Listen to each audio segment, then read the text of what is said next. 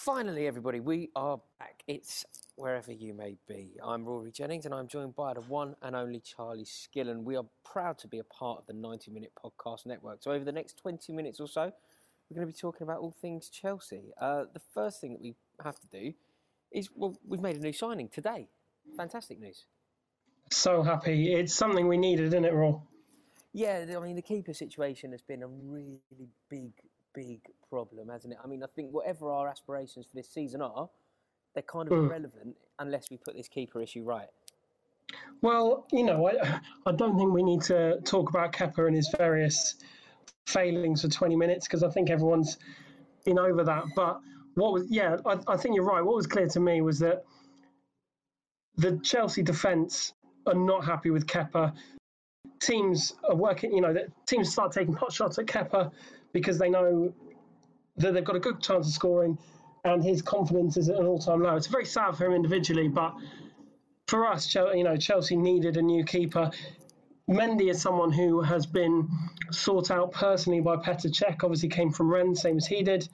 Um, I don't think he's like an Oblak type signing where you're getting one of the best keepers in the world, but I think he is someone that was gettable, someone that can come straight into the team and offers a lot of things that Kepa doesn't. Which, I mean, he's six foot five, which is, you know, and, and one of his main strengths is is getting um, balls from crosses and corners, something we've been so lacking in.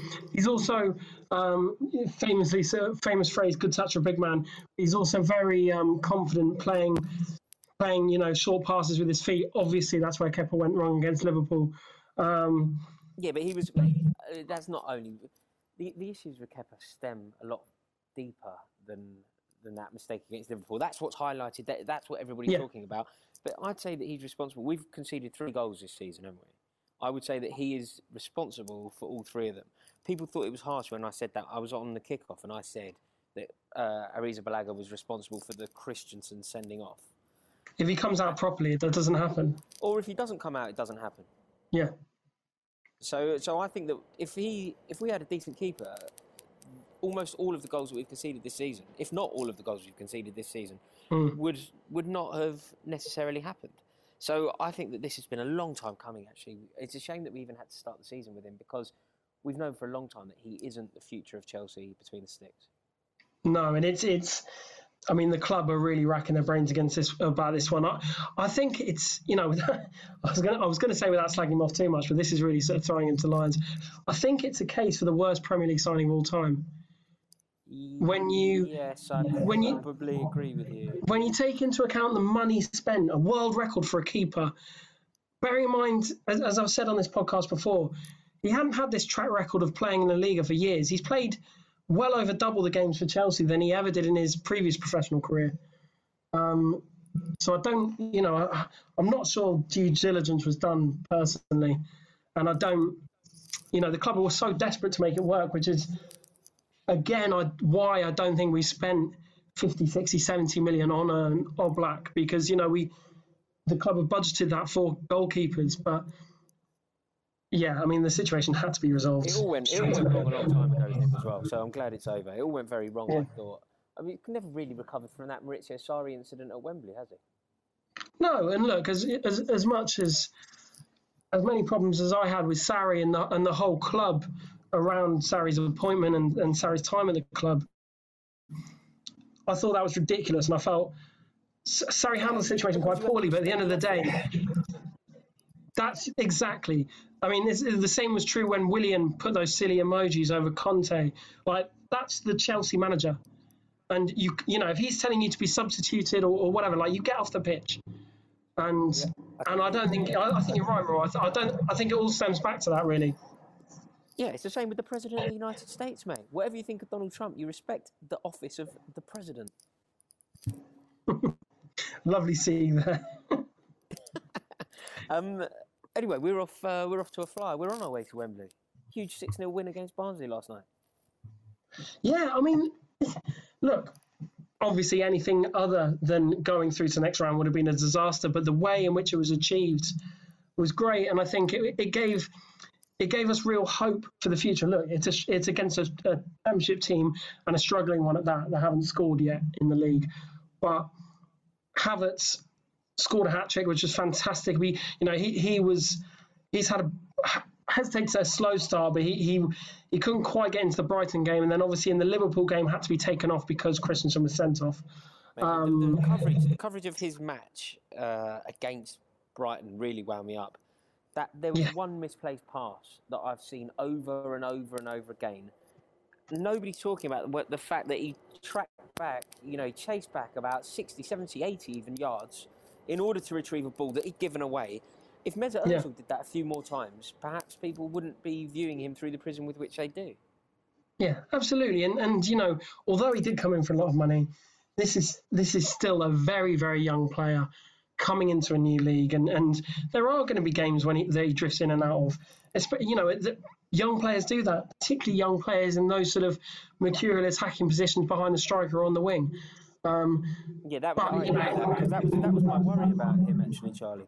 My worry, yeah. you know, when you when you compared him, perhaps unfairly, but when when you looked at how Werner seems to have adapted to the British game, yeah. and you compared it to Havertz, my worry with Havertz is that Werner looked so much more robust. Mm. Whereas, whereas Havertz looked very slender, very slight, very yeah. frail when compared to the Premier League players that he's facing up against. But yeah, uh, I mean, Werner's a Werner's a couple years older than him, and I think Timo Werner now isn't far off the finished product, really. You go for Werner, yeah? That's interesting. You're not well, no, Werner, no, no. man.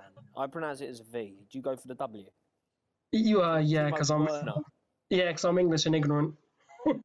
Who's right? No, it, you're, you're probably right. It is Werner.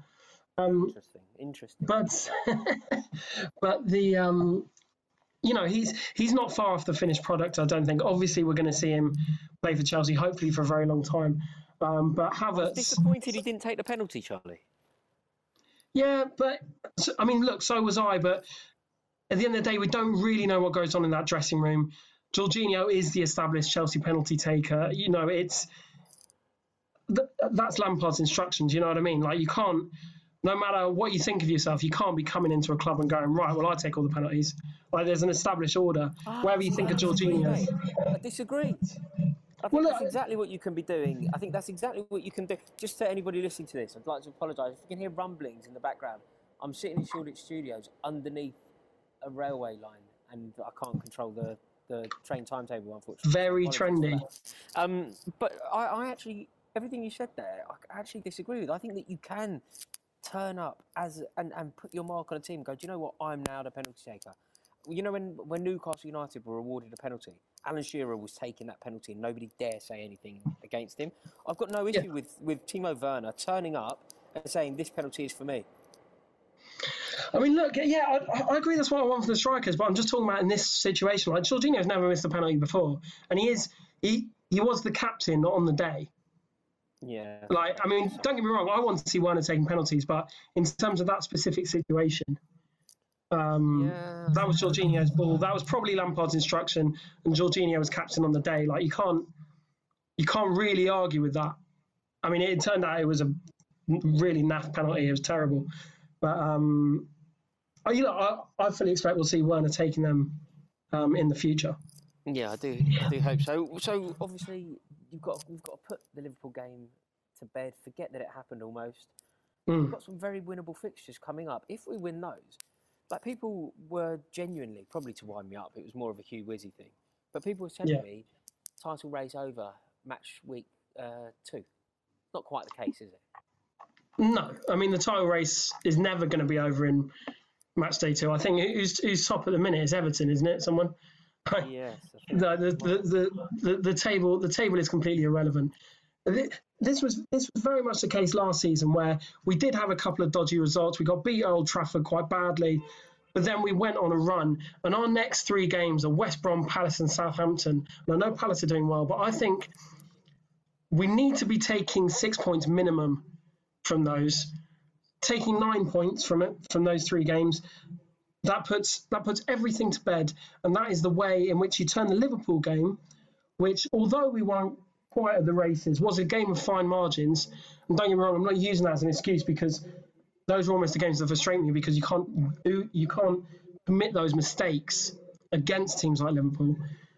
But that's the only way in which that game becomes a sort of shrug your shoulders, we lost to the we lost to the reigning champions. And We lost to a very very good side with ten men, and then we will have won four out of five, and it's all on track again. And I think, again, albeit Barnsley, I think results like last night, and particularly the performances of people like Tammy Abraham, who I think a lot of people expected to have, you know, a season on the sidelines, and Havertz, and particularly the way the two of them linked up. Barkley coming in, showing he can be a good squad player. I think we can use the momentum from that. West Brom have lost twice on the bounce. Um, we definitely should be winning on Saturday.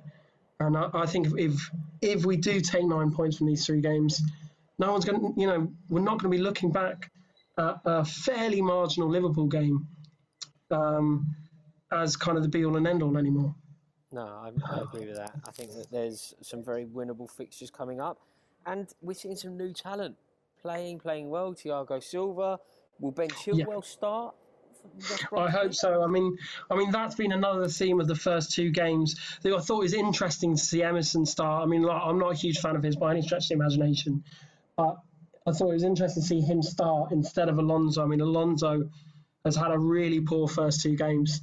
Um, he got given the absolute runaround by Lamptey in the first game, and then and then was very poor in the Liverpool game. Um, so I I don't know whether he's almost out of the reckoning completely. We know Ben Chilwell is Chelsea's first choice left back. He put in a brilliant cross for the last goal last night. Um, and Silva, he only plays 60 minutes, and I, I, I don't think he's going to be playing 90 minutes twice a week at his age. But it was almost like watching John Terry, the way he was so composed on the ball, both feet, one touch passing. It's the composure and the leadership which our defence has not had for a very long time. And I think, again, albeit Barnsley, it was almost a training match at some points. I mean, they actually played quite well. They could have, they had a few more chances than you would have liked. But um, I think in terms of individual players finding their feet for their first minutes for the club, I think it was very, very positive and something we can take into the next three games. Yeah, let's, let's hope we do, and let's hope that these everybody starts. Do you think? Does Thiago Silva start against against West Brom? Does Kyle yeah, start? Hundred percent, hundred percent. I think. I mean, I think that's the other thing. We need to be coming into our first choice team because we haven't had that the first two games. You know, I, and I think that's what a lot of people have been forgetting. You still got Pulisic to come in, still got Ziyech to come in. It's Lampard's job, obviously, to kind of juggle that. Um, we haven't had Thiago Silva or Ben Chilwell start a Premier League match yet. Um, and I think he will. I think that was almost the beauty of these League Cup games. They're coming thick and fast. These League Cup games. I think they're playing every midweek of September, um, and it's almost a way to kind of give these players minutes and you know work out what our first choice team is going to be going forward. I think the one yeah. the one space in the team that I think we're lacking now that we sorted a keeper out is a real kind of holding midfielder, and by that I don't mean N'Golo Kante, who I think does by far his best work when he's kind of bombing forward a little bit, um, or when he, you know when he's more sort of in a box to box role.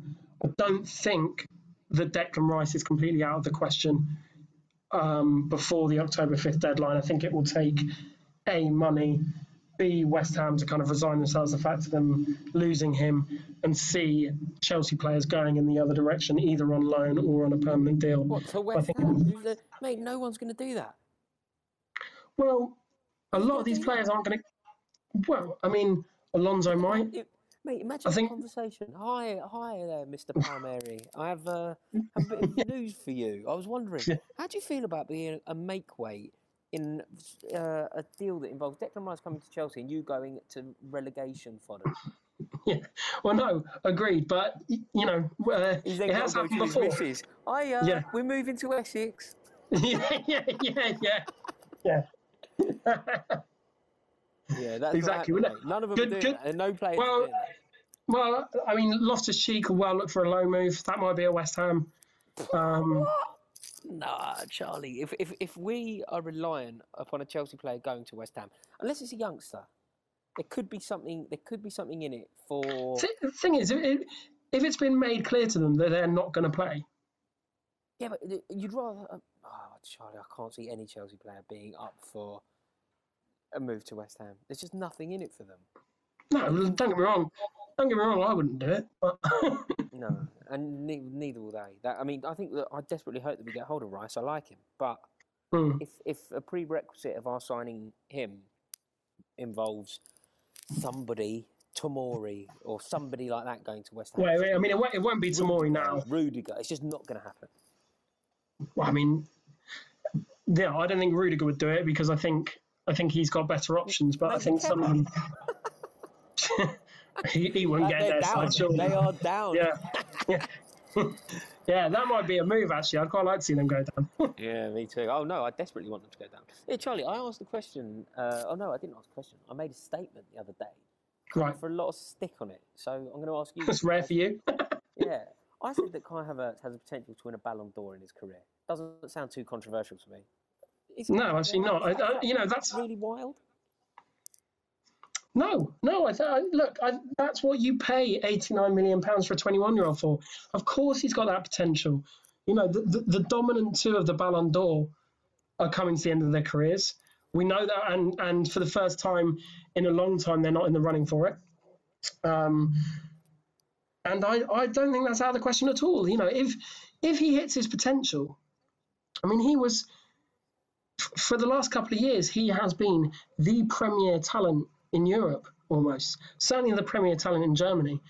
So if he plays as well as we want him to for Chelsea, I mean, I, like, I don't think that's out of the question at all. Don't get me wrong, it's not. You couldn't even say it's more than likely, but Yeah, but it's not mad. It's not, like- people have been calling me mad. It's not mad, is it? no, I mean, it's not like yeah, it's not like saying I'm not, I'm not suggesting. I'm not suggesting it's in the bag. no, no, I'm exactly, no, that, I'm just suggesting that there's potential. No, I mean any of the world class players around his age are going to be in the running for it. You know, you you if you pay if you pay eighty nine million pounds for a twenty one year old, and when they're twenty six, they're nowhere near the running for the Ballon d'Or.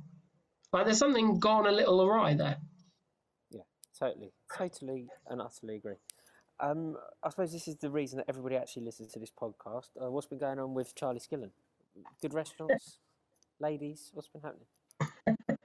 Only one lady these days, mate. Um, but yeah, no, we, we went to uh, we went to Gymkhana the other day, didn't we? That was great. Gymkhana was very good. Lovely, lovely Indian restaurant on Albemarle Street. If anybody fancies checking it out. Oh yeah, they're still doing uh, they're still doing the deals for September, aren't they? That was uh, it was one of the best restaurants I've been to in London. It's fantastic. Yeah, really, uh, really is very. I'm off to, off to my golf lesson in a minute. Oh, you golfing again? Big Chelsea fan. He is, he is, he is. Rory and I are on golf. I, yeah, Charlie and I have lessons in Knightsbridge from the same chap. We're both learning to play golf. It's basically said that we can go on these luxurious holidays to Florida, Arizona. You know, there's a Yeah. golf course at the Wynn Hotel in Vegas. We're, we're there. we one day, Yeah, we're so everyone, there. when you listen to this podcast, we'll be doing it half cut with a load of cocktails, having played golf all morning, Sitting that in is- the American sun. And maybe you could be with us. You know, you could. You Yeah. Can ask, uh, We're on a Purdy, who competition. Produces this podcast. Purdy, run a competition, and whoever wins it. Okay, I'm going to ask a question. Purdy, you have to find Purdy on uh, on Twitter. Let me just find his app. Hang on. This is we're totally freestyling this. He's listening, going, "What is Rory doing?" But there's nothing he can do because I'm up and running now. Hang on. Okay, here he is. So what you've got to do is you've got to go on Alex Purdy 21, which is his uh, Twitter account. Alex Purdy at Alex Purdy 21. Answer this question, and Alex Purdy will pay for you to go to Vegas with me and. I think you will. Um, well, the thing is, we do need a caddy, so We do, no, they're playing with us. Um, mate, on my last performance, I'll be the caddy. All you have to do is correctly predict the score of the Chelsea West Brom game. Text it, uh, tweet it to Alex Purdy. Tweet that to Alex Purdy. The score of the Chelsea versus West Brom game. If you get it right, message him. He'll send it to me, and we're all going to Vegas together. Done. Purdy, do we need to so do much. some? We'll put we'll put some kind of disclaimer on this. The great thing about the golf No, no, it's, is it's a it's a promise from Alex Purdy. You don't need Right, to disclaim okay. that. It's we, we've given him your word. That's amazing. Um, guys, thank you all so much for listening to this podcast. Please, can you do us a favour? If you enjoyed it, can you drop us a review? It would really, really help us out. And make sure that you subscribe if you haven't already. Um, we'll be back after the West Brom game uh, to reveal who's coming to Vegas with Charlie and I, courtesy of the Alex Purdy. We'll Come on, Chelsea. See you there. What are you doing?